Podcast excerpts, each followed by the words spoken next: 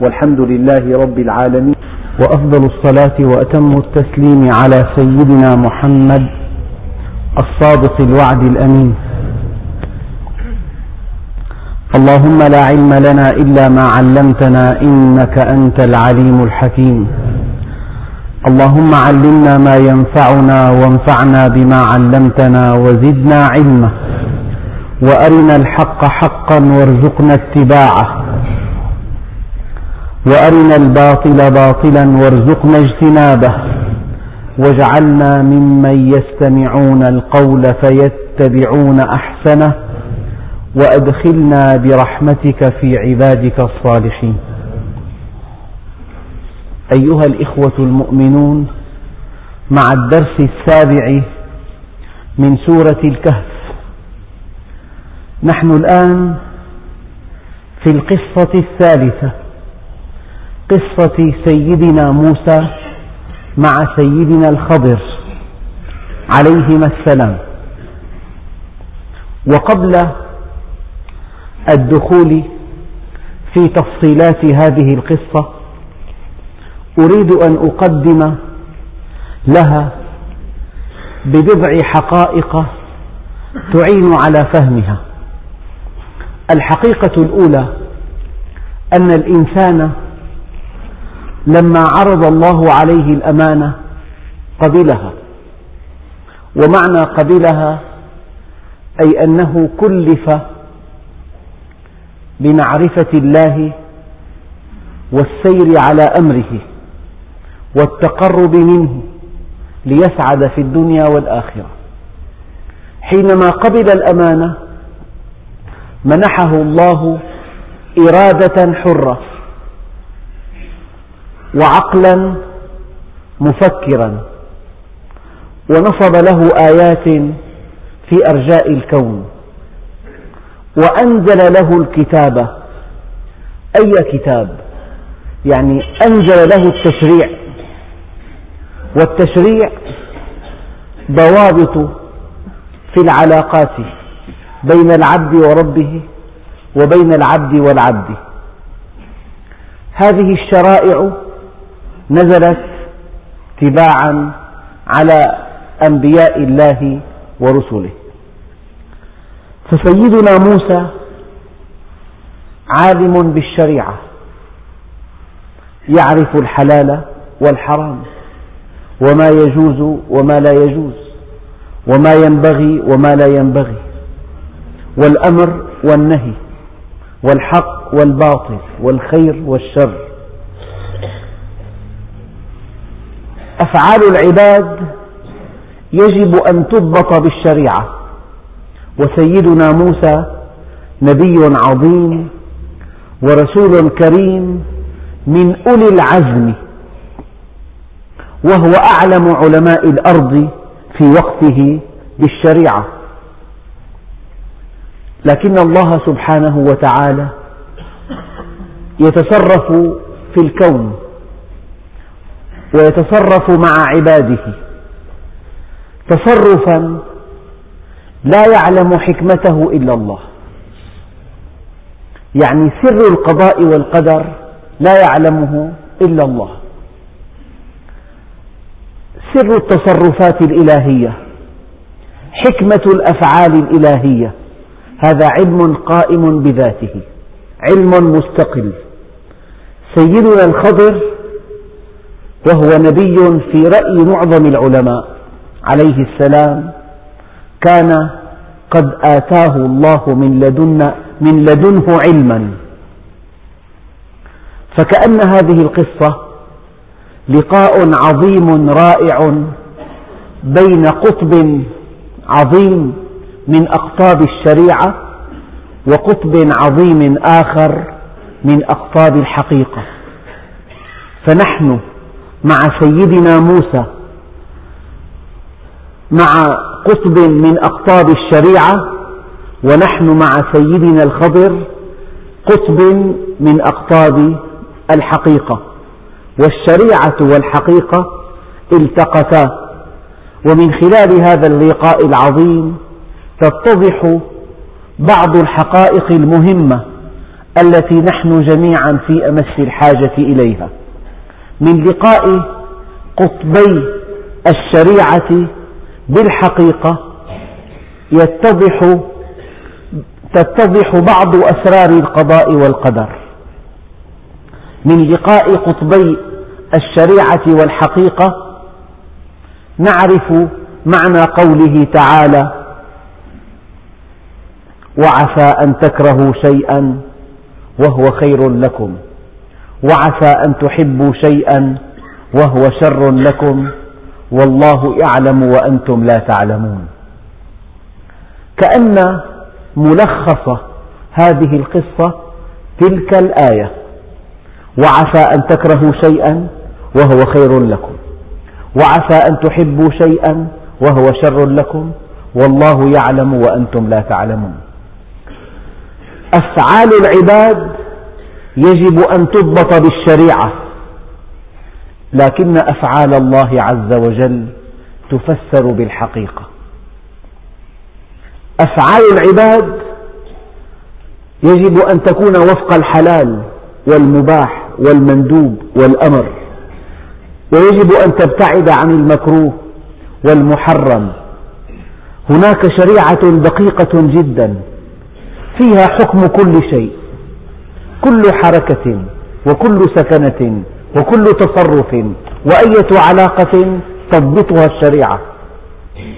لكن أفعال الله عز وجل علم التصرفات الإلهية سر القضاء والقدر علم الحقيقة يكشف لنا جانبا منه. ففي لقاء هذين النبيين العظيمين لقاء سيدنا موسى مع سيدنا الخضر تتضح حقائق كثيرة من علم الحقيقة. ورد في بعض الأحاديث الشريفة أن أحدا من بني إسرائيل سأل سيدنا موسى في ملأ من الناس يا نبي الله من أعلم أهل الأرض؟ سيدنا موسى نبي مرسل.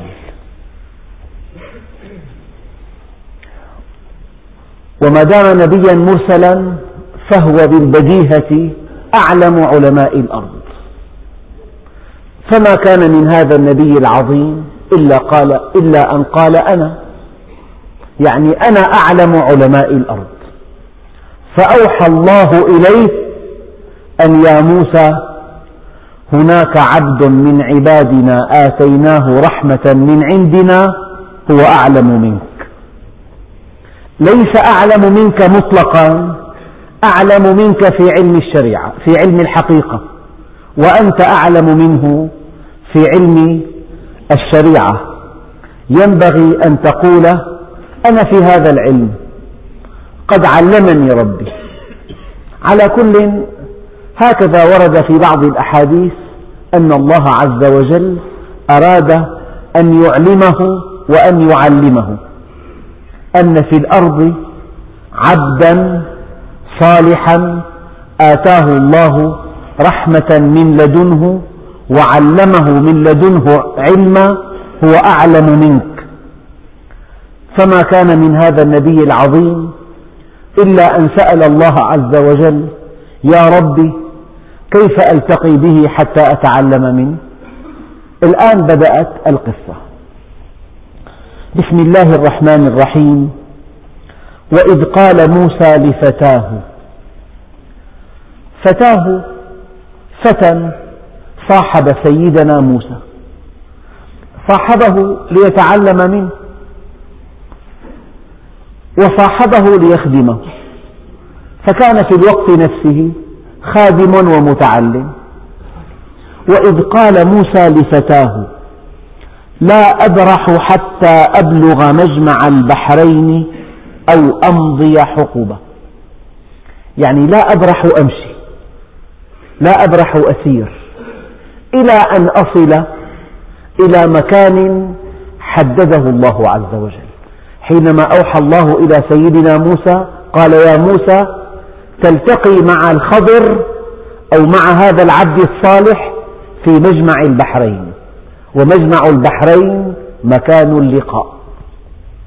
وما دام الله عز وجل قد أخبر سيدنا موسى أن هذا العبد الصالح يراه في مجمع البحرين عندئذ قال هذا النبي العظيم لا أبرح يعني لا أبرح أمشي وأبحث وأسير حتى أبلغ مجمع البحرين. وإن لم أبلغ هذا المجمع أو أمضي حقبة سأسير حقبا طويلة سنوات وسنوات إلى أن ألتقي بهذا العبد الصالح. انظروا أيها الإخوة كم كم العلم ثمين في نظر هذا النبي العظيم. يعني أحدنا لسبب تافه جدا يصرف نفسه عن حضور مجالس العلم. لك في عندي موسم. زارني ضيف. لسبب تافه يصرف نفسه عن حضور مجالس العلم. ومجالس العلم مجالس الذكر. وما اجتمع قوم في بيت من بيوت الله يذكرون الله فيه إلا غشيتهم الرحمة وحفتهم الملائكة ونزلت عليهم السكينة وذكرهم الله في من عنده. وما اجتمع قوم في مجلس فلم يذكروا الله فيه إلا قاموا عن أنتن من جيفة. وإذ قال موسى لفتاه لا أبرح حتى أبلغ مجمع البحرين أو أمضي حقبة. وكانت علامة هذا المكان فيما أوحى الله لهذا النبي العظيم أن يفتقدا حوتا لهما كانا قد أعدانه للطعام إذا افتقداه في مكان ما فهذا المكان مكان اللقاء بالعبد الصالح. فلما بلغ بلغا موسى وفتاه مجمع بينهما يعني مجمع البحرين. وبعضهم قالوا وبعضهم قال مجمع البحرين يعني اجتماع بحري الشريعة والحقيقة. هذا وجه من وجوه التسمية اجتماع بحري الشريعة والحقيقة. فلما بلغا مجمع بينهما نسيا حوتهما.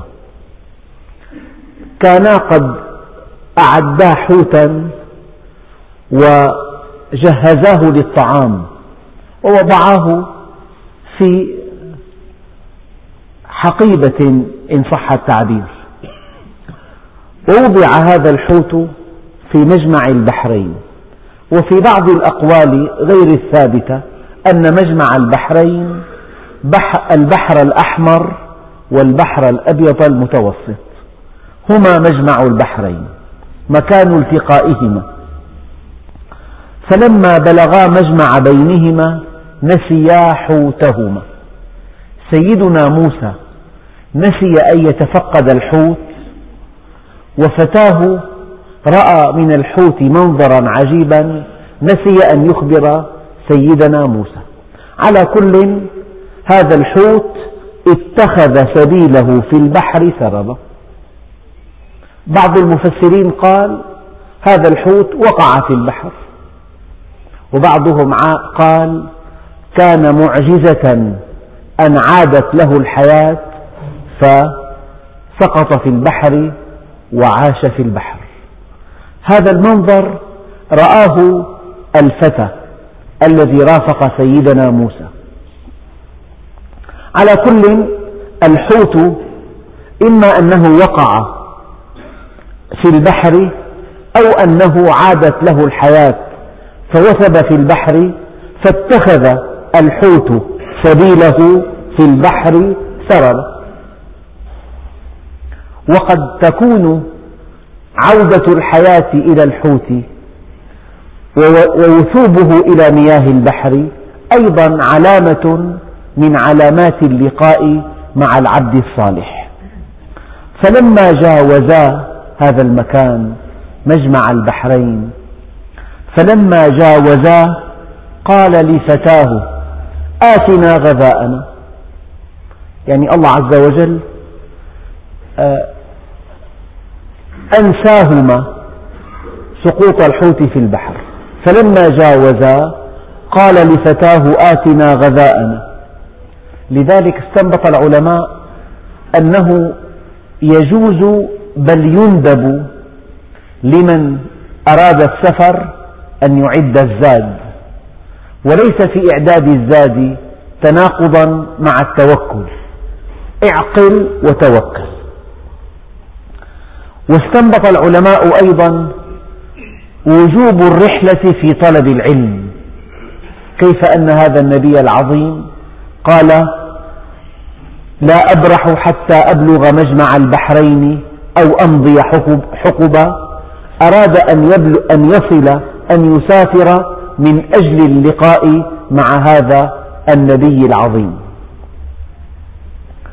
فلما جاوزا قال لفتاه آتنا غذاءنا لقد لقينا من سفرنا هذا نصبا. يعني تعبا تعبنا. أين الطعام يا فتى؟ عندئذ تذكر هذا الفتى أن الحوت الذي قد أعداه للطعام سقط في البحر. اتخذ سبيله في البحر سربا. الآية ليس في الآية قرينة على أن الحياة قد عادت له. لكن هناك آية تالية تشير من طرف خفي إلى أن هناك شيء عجيب كيف وقع هذا الحوت في البحر. من هنا استنبط العلماء أنه ربما عادت الحياة إلى الحوت بعد شيه ووثب في البحر. قال الغلام هذا الفتى أرأيت إذ أوينا إلى الصخرة؟ فإني نسيت الحوت. وما أنسانيه إلا الشيطان أن أذكره واتخذ سبيله في البحر عجبا. واتخذ الحوت سبيله في البحر عجبا. يعني في شيء عجيب شيء خارق للعادة. أن حوتا مشويا يعني سمكة مشوية تعود لها الحياة وتثب في البحر. والله أعلم ما إذا كانت الحياة قد عادت لها أو لم تعد لكن الشيء الثابت أن الحوت قد اتخذ سبيله في البحر. عندئذ عرف سيدنا موسى أن هذا المكان الذي نسيا فيه الحوت مجمع البحرين هو مكان اللقاء المنتظر. قال ذلك ما كنا نبغ ذلك ما كنا نبتغي من هذا السفر الطويل. هذا هو الهدف. المكان الذي افتقدنا فيه الحوت هو مكان اللقاء كما أخبره الله بالوحي. ذلك ما كنا نبغ فارتدا على آثارهما قصصا.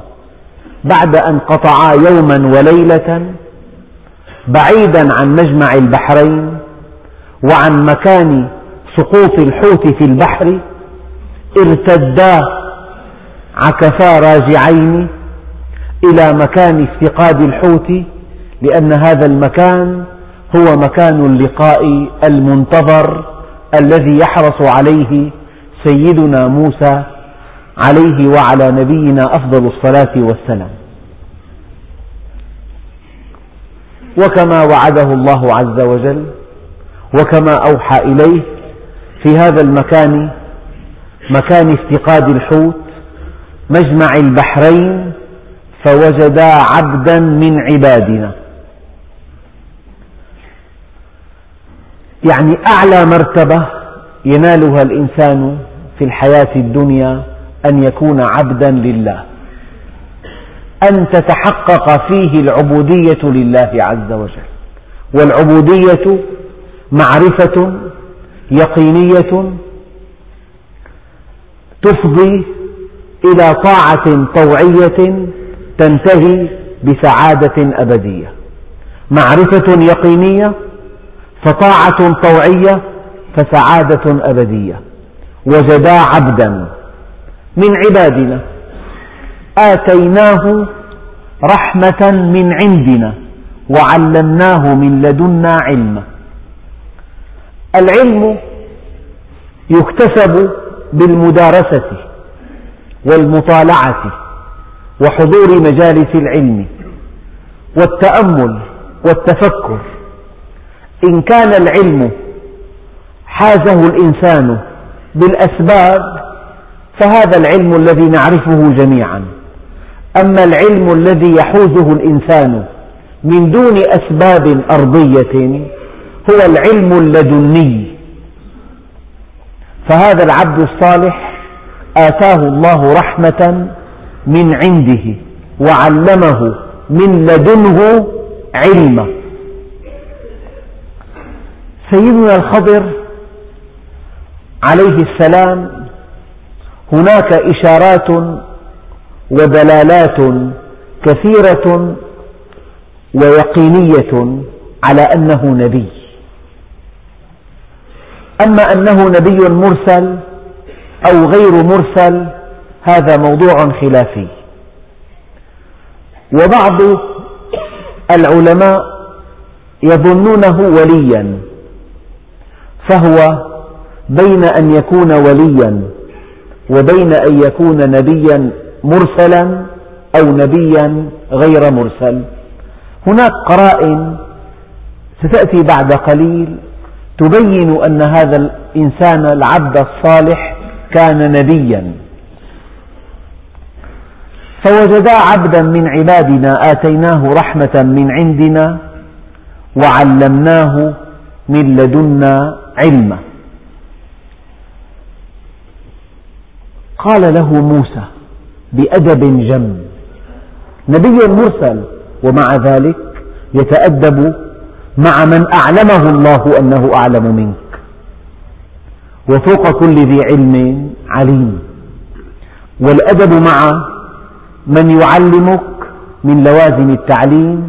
وقد قال بعض العلماء لبعض الطلبة يا بني نحن إلى أدبك أحوج منا إلى علمك. قال له موسى هل أتبعك؟ قال الاستفهام في أدب. أما سأتبعك يجب أن تعلمني. هل, هل تسمح لي بالتعلم؟ الاستفهام في أدب. هل أتبعك؟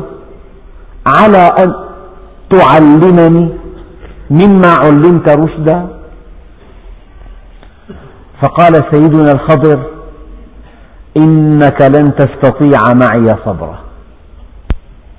يبدو أن سيدنا الخضر يعلم أن سيدنا موسى عصبي المزاج وأنه عالم بالشريعة وأن الأفعال التي سوف يفعلها هذا العبد الصالح قد لا تفسر في ضوء الشريعة. هل في الشريعة أمر أن تقتل غلاما بلا سبب حاشا لله. هذا لا يتوافق مع الشريعة. فقال له إنك لن تستطيع معي صبرا. لا, لا علمك الشرعي يسمح لك بتفسير أعمالي ولا مزاجك العصبي يسمح لك بالصبر. إنك لن تستطيع معي صبرا. في بعض الكتب عن الشيخ محي الدين يقول أن سيدنا الخضر قد أعد لهذا النبي العظيم ألف مسألة. فلما كانت الثالثة فقد سيدنا موسى صبره.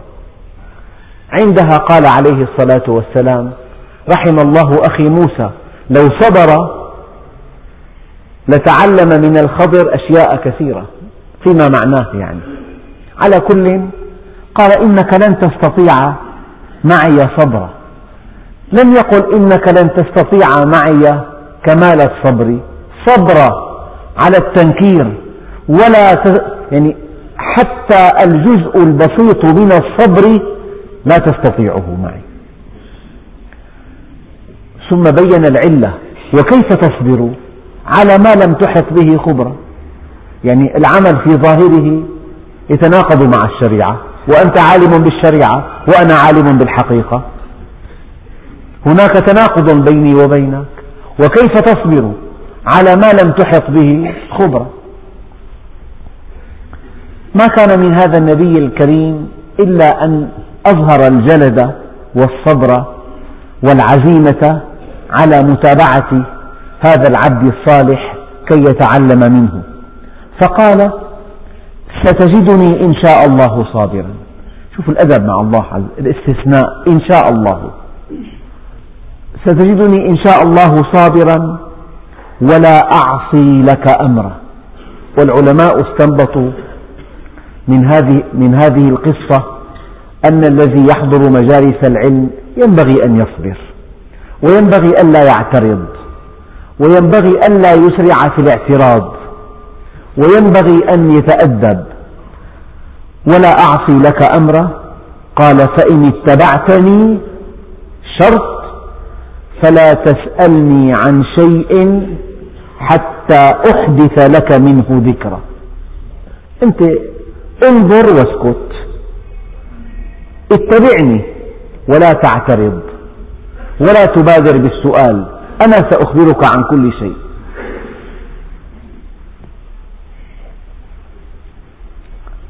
فانطلقا انطلقا ليعرفا الحقيقة. وبعضهم قال انطلقا من عقال المادة. حتى إذا ركبا في السفينة خرقها. تروي بعض الكتب أنهما ركبا في سفينة لمساكين لأناس فقراء وأن عصفوران وقفا على طرف السفينة وغمسا منقاريهما في الماء. غمستين. فقال الخضر لسيدنا موسى ما علمي وعلمك في علم الله إلا كهاتين النقرتين في البحر. يعني هذا العصفور إذا غمس منقاره في البحر لماذا يرجع؟ ما علمي وعلمك في جانب علم الله عز وجل إلا كهاتين النقرتين في البحر. فانطلقا حتى إذا ركبا في السفينة. وفي هذه الآية استنبط العلماء جواز ركوب البحر. خرقها أمسك بقدوم وقلع من جدار السفينة لوحا خشبيا. هكذا. هذا عمل غير منطقي وغير معقول. بالإضافة إلى أن صاحب السفينة رفض أن يأخذ منهما أجرة نوالا بلا نوال. أركبهما ضيافة وفوق هذا العمل الطيب والضيافة الكريمة جاء الخضر عليه السلام وأمسك قدوما وكسر أحد ألواح السفينة واقتلعه هكذا. سيدنا موسى فقد صوابه. قال أخرقتها لتغرق أهلها. لقد جئت شيئا إمرا. هذا عمل غير صحيح. ماذا فعل معك؟ ماذا فعل معك صاحب السفينة؟ أهكذا تكافئه؟ على عمله الطيب. العلماء استنبطوا هنا أن سيدنا موسى لم يخف على نفسه لم يقل أخرقتها لتغرقنا لم يكن هذا بدافع من حرصه على حياته. لا نسي, نسي نفسه. قال أخرقتها لتغرق أهلها. همه أن هذا العمل لا يمكن أن يقبل. إنسان دعاك إلى ركوب السفينة بلا مقابل وهو مسكين فقير يكتسب من هذه السفينة وتخرقها له.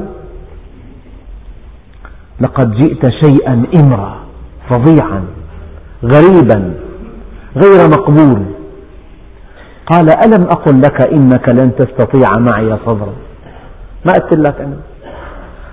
لن تستطيع معي صبرا. لأن الأعمال التي أعملها ليست خاضعة لعلم الشريعة إنما هي خاضعة لعلم الحقيقة. أنت عالم بالشريعة وأنا عالم بالحقيقة. قال ألم أقل لك ألم أقل إنك لن تستطيع معي صبرا؟ تذكر الوعد والاتفاق والعهد. قال لا تؤاخذني بما نسيت. ولا ترهقني من أمري عسرا معك الحق. أنا تسرعت.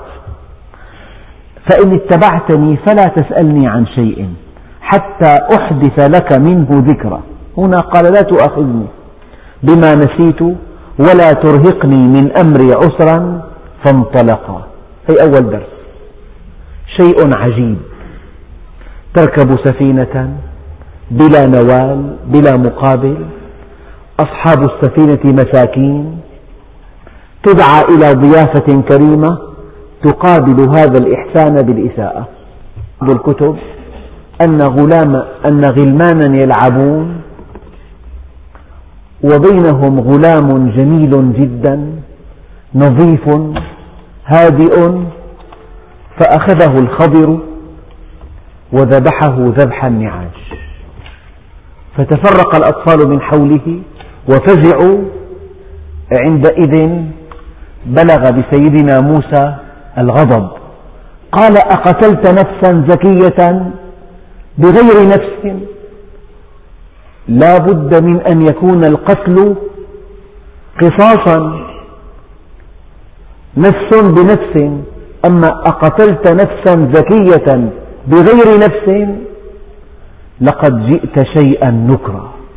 قتل. هذه جريمة. ماذا فعل معك هذا الغلام؟ قال ألم أقل لك إنك لن تستطيع معي صبرا؟ هي مرة ثانية. خرجت عن صوابك مرة ثانية. تذكر هذا النبي العظيم أنه خالف العهد وخالف الاتفاق.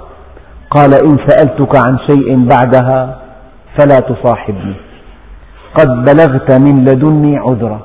يعني أنا في المرة السادسة ليس لي عذر في هذه المواقف.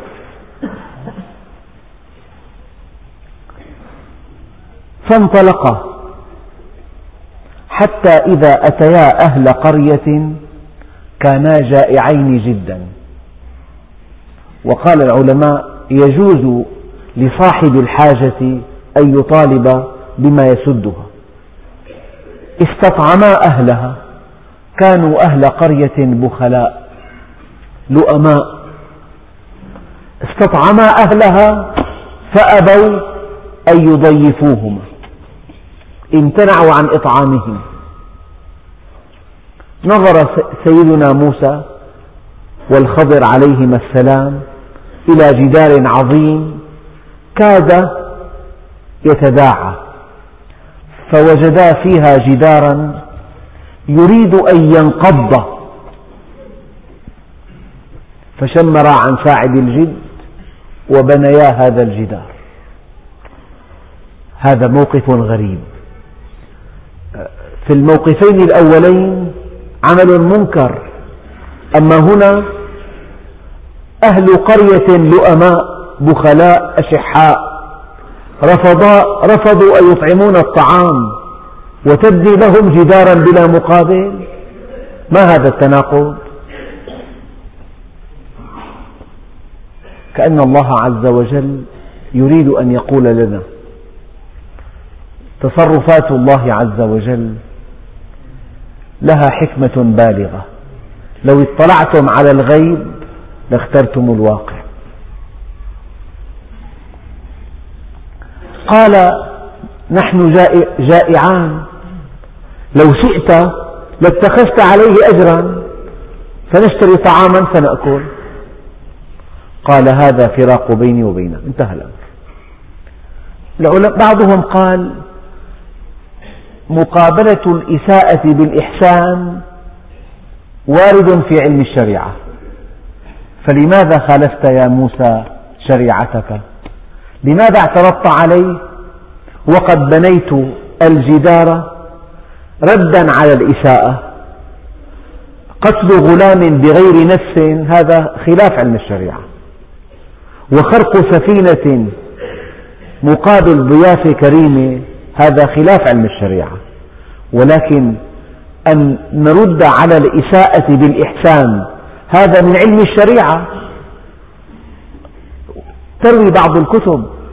ألم تسقي للمرأتين في مدين بلا مقابل؟ كيف تلومني على بناء هذا الجدار؟ وقد أساء أهل هذه القرية إلينا. وأنت نفسك سقيت لامرأتين في مدين من دون مقابل؟ قال هذا فراق بيني وبينك. انتهى. ثلاث مواقف. خرق سفينة وقتل غلام وبناء جدار. الأول والثاني. الأول لقد جئت شيئا إمرا والثاني لقد جئت شيئا نكرا والثالث لو شئت لاتخذت عليه أجرا. قال هذا فراق بيني وبينك. سأنبئك بتأويل ما لم تستطع عليه صبرا استمع. أيها الإخوة الأكارم هذه القصص الثلاث ينبغي أن يقاس عليها كل شيء يقع في الأرض. وعسى أن تكرهوا شيئا وهو خير لكم. وعسى أن تحبوا شيئا وهو شر لكم. والله يعلم وأنتم لا تعلمون.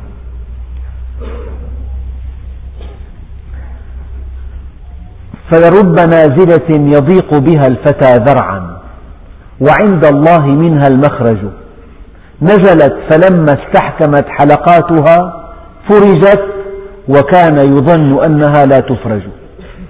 كن عن همومك معرضا وكل الأمور إلى القضاء. وابشر بخير عاجل تنسى به ما قد مضى. فلرب أمر مسخط لك في عواقبه رضا ولربما ضاق المضيق ولربما اتسع الفضا. الله يفعل ما يشاء فلا تكن معترضا. الله عودك الجميل فقس على ما قد مضى. قس على ما قد مضى. قال أما السفينة فكانت لمساكين يعملون في البحر. إشارة لطيفة. لو أن هؤلاء المساكين يملكون سفينة هم عند الناس مساكين. فلان عنده بيت. إساكنه مستهلكه. هؤلاء مساكين يملكون سفينة يعيشون من دخلها. أما السفينة فكانت لمساكين يعملون في البحر فأردت أن أعيبها أن أجعل فيها عيبا وكان وراءهم ملك ظالم يأخذ كل سفينة غصبا. كل سفينة أعجبته يصادرها ويأخذها غصبا. أنا حينما خرقتها فوتت على الملك مصادرتها وأبقيتها لأصحابها يقتاتون من دخلها فما قولك؟ أين الحنق والغضب؟ هكذا يفعل الله عز وجل. أحيانا لعلامة واحدة يلغى إيفاد الطالب إلى أوروبا. يغضب ويزمجر هذه العلامة جعلتك تبقى في بلدك ويبقى لك دينك في بلدك أحيانا. لا تغضب. لكل شيء حقيقة وما بلغ عبد حقيقة الإيمان حتى يعلم. أن ما أصابه لم يكن ليخطئه وما أخطأه لم يكن ليصيبه. أحيانا لسبب تافه يفسخ عقد الزواج. قد تكون هذه الزوجة فيها الدمار والشقاء. لا تغضب. إذا جاءت الأمور كما تشتهي فقل الحمد لله الذي بنعمته تتم الصالحات. وإن جاءت على خلاف ما تشتهي فقل الحمد لله على كل حال. وأما الغلام فكان أبواه مؤمنين. كانا يتعلقان كانا متعلقان به تعلقا شديدا. وكانا مؤمنين.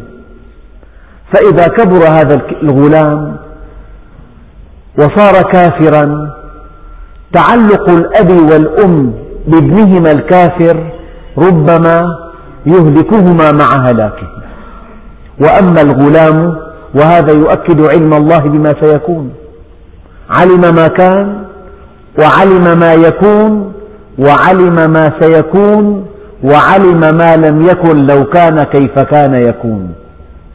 وعلم الله قديم ليس علما كسريا كعلم البشر. الإنسان مخير ما في هذا من شك. والله يعلم بلا كيف ما في هذا من شك.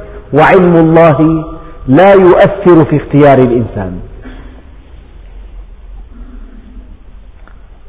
وأما الغلام فكان أبواه مؤمنين فخشينا أن يرهقهما طغيانا يرهقهما الأب والأم يعني طغيانا وكفرا فأردنا أن يبدلهما ربهما خيرا منه زكاة وأقرب رحمة. يعني الله عز وجل أبدلهما غلاما مؤمنا طاهرا فإذا كان التعلق به كان التعلق صحيحا وسليما. وأما الجدار فكان لغلامين في المدينة يتيمين في المدينة. وكان تحته كنز لهما وكان أبوهما صالحا. قال يا عبدي أعطيتك مالا فماذا صنعت فيه؟ قال يا رب أنفقته على كل محتاج ومسكين. لثقتي بأنك خير حافظا وأنت أرحم الراحمين. قال يا عبدي أنا الحافظ لأولادك من بعدك وكان أبوهما صالحا.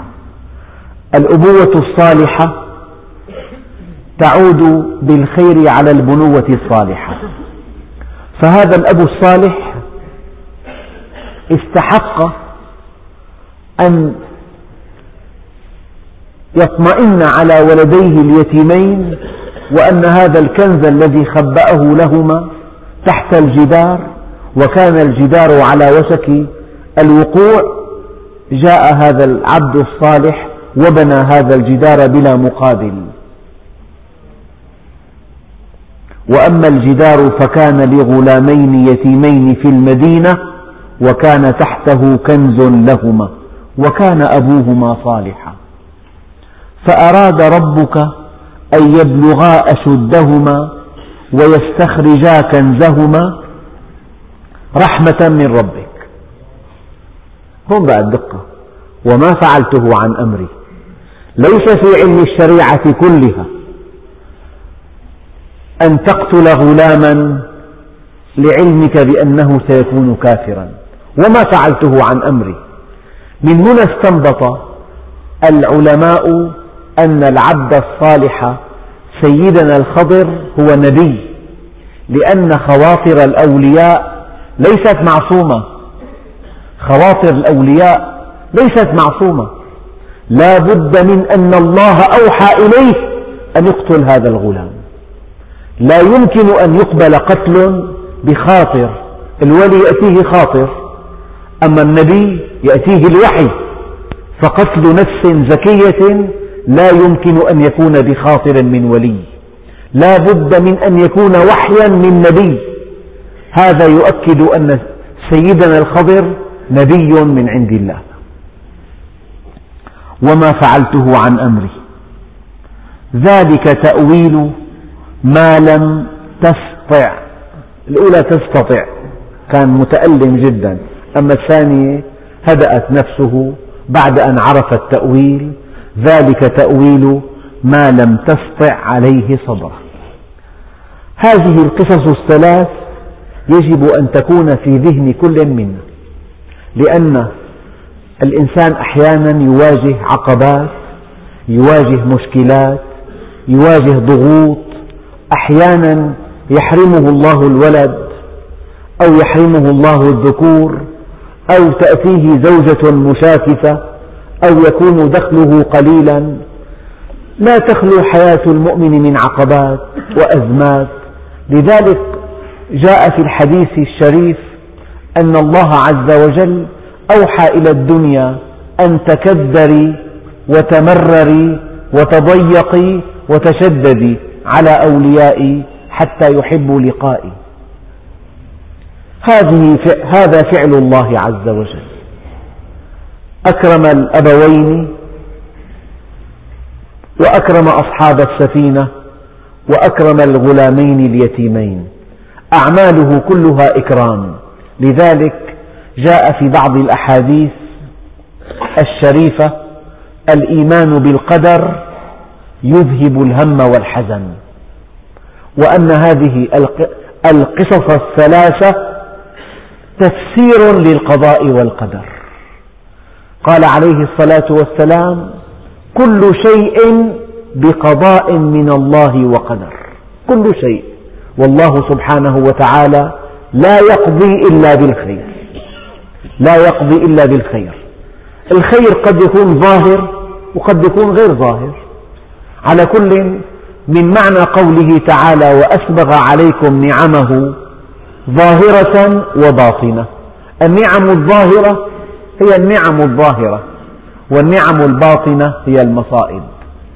هي المصائب. فكم من مصيبة غيرت مجرى حياة الإنسان من الضياع إلى الهدى من الشقاء إلى النعيم من المعصية إلى الطاعة. كم من مصيبة حملت صاحبها على الطاعة. وما أصابكم من مصيبة فبما كسبت أيديكم ويعفو عن كثير. ما من عثرة ولا اختلاج عرق ولا خدش عود إلا بما قدمت أيديكم. يوم القيامة يكشف الغطاء فكشفنا عنك غطاءك فبصرك اليوم حديد. عندئذ تعرف الحقيقة على ما هي عليه. عندئذ لو كشف الغطاء لاخترتم الواقع. وآخر دعواهم أن الحمد لله رب العالمين. ما منكم واحد إلا ويعاني من بعض المشكلات. هذه القصة إجابة شافية لكل المشكلات التي يعانيها المؤمن. إنها مشكلات في ظاهرها ومعالجات في باطنها. إنها مشكلات في ظاهرها وإكرام إلهي في حقيقته. الشيء الذي يلفت النظر في هذه الآيات أن سيدنا الخضر على علم بالشريعة.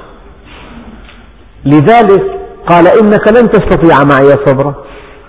وسيدنا موسى على علم بالحقيقة ولكن سيدنا موسى بالشريعة أعلم وسيدنا الخضر بالحقيقة أعلم.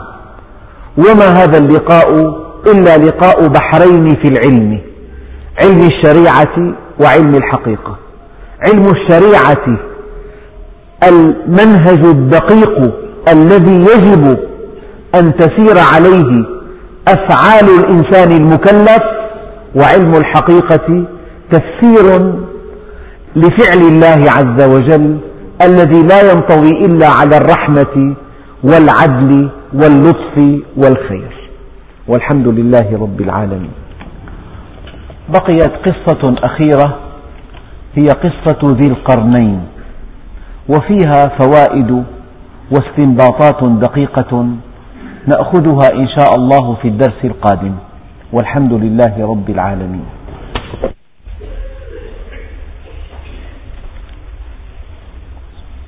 الرحيم. الحمد لله رب العالمين وأفضل الصلاة وأتم التسليم على سيدنا محمد الصادق الوعد الأمين. اللهم أغننا بالعلم وزينا بالحلم وأكرمنا بالتقوى وجملنا بالعافية. وطهر قلوبنا من النفاق وأعمالنا من الرياء وألسنتنا من الكذب وأعيننا من الخيانة فإنك تعلم خائنة الأعين وما تخفي الصدور. اللهم اجعل جمعنا هذا جمعا مباركا مرحوما واجعل تفرقنا من بعده تفرقا معصوما ولا تجعل فينا ولا منا ولا معنا شقيا ولا محروما. وصلى الله على سيدنا محمد وعلى آله وصحبه وسلم والحمد لله رب العالمين الفاتحة